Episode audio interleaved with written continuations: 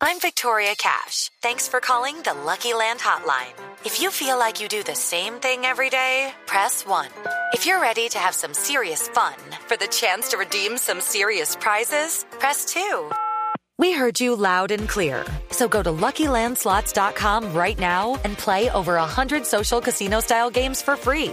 Get lucky today at LuckyLandSlots.com. Available to players in the U.S., excluding Washington and Michigan. No purchase necessary. VGW Group. Void where prohibited by law. 18 plus. Terms and conditions apply.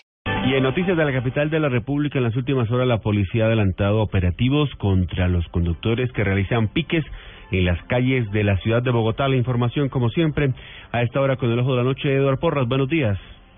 Compañeros, buenos días, buenos días para todos los oyentes de Blue Radio. Mire, operativos que ahora son en aire y en tierra, porque son por lo menos 200 uniformados los que están en este gran despliegue por toda Bogotá. Inicialmente el mismo comandante de la Policía de Tránsito, el coronel Manuel Silva, por helicóptero monitoreó los carros donde estaban haciendo competencias ilegales y en tierra llegaron varios uniformados en moto y camionetas para inmovilizar los carros que se encuentran aquí en el barrio Modelia. Hablamos precisamente hace pocos minutos con el coronel Manuel Silva y esto fue lo que le contó a Blue Radio. Pues alrededor de los diferentes puntos que estamos en Bogotá ya llevamos más de 65 vehículos inmovilizados. Estamos también haciendo unos controles fuera de la capital.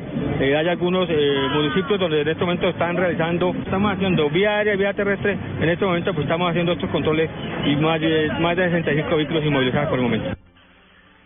Más de 65 vehículos inmovilizados, como dice el coronel, y hace pocos minutos acaban de retener a un conductor que manejaba en grado 2 eh, su vehículo.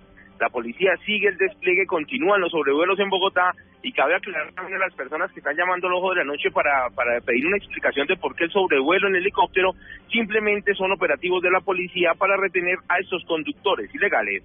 Más adelante más información y otros hechos que ocurren en Bogotá mientras que ustedes descansan. Eduard Porras, Blue Radio.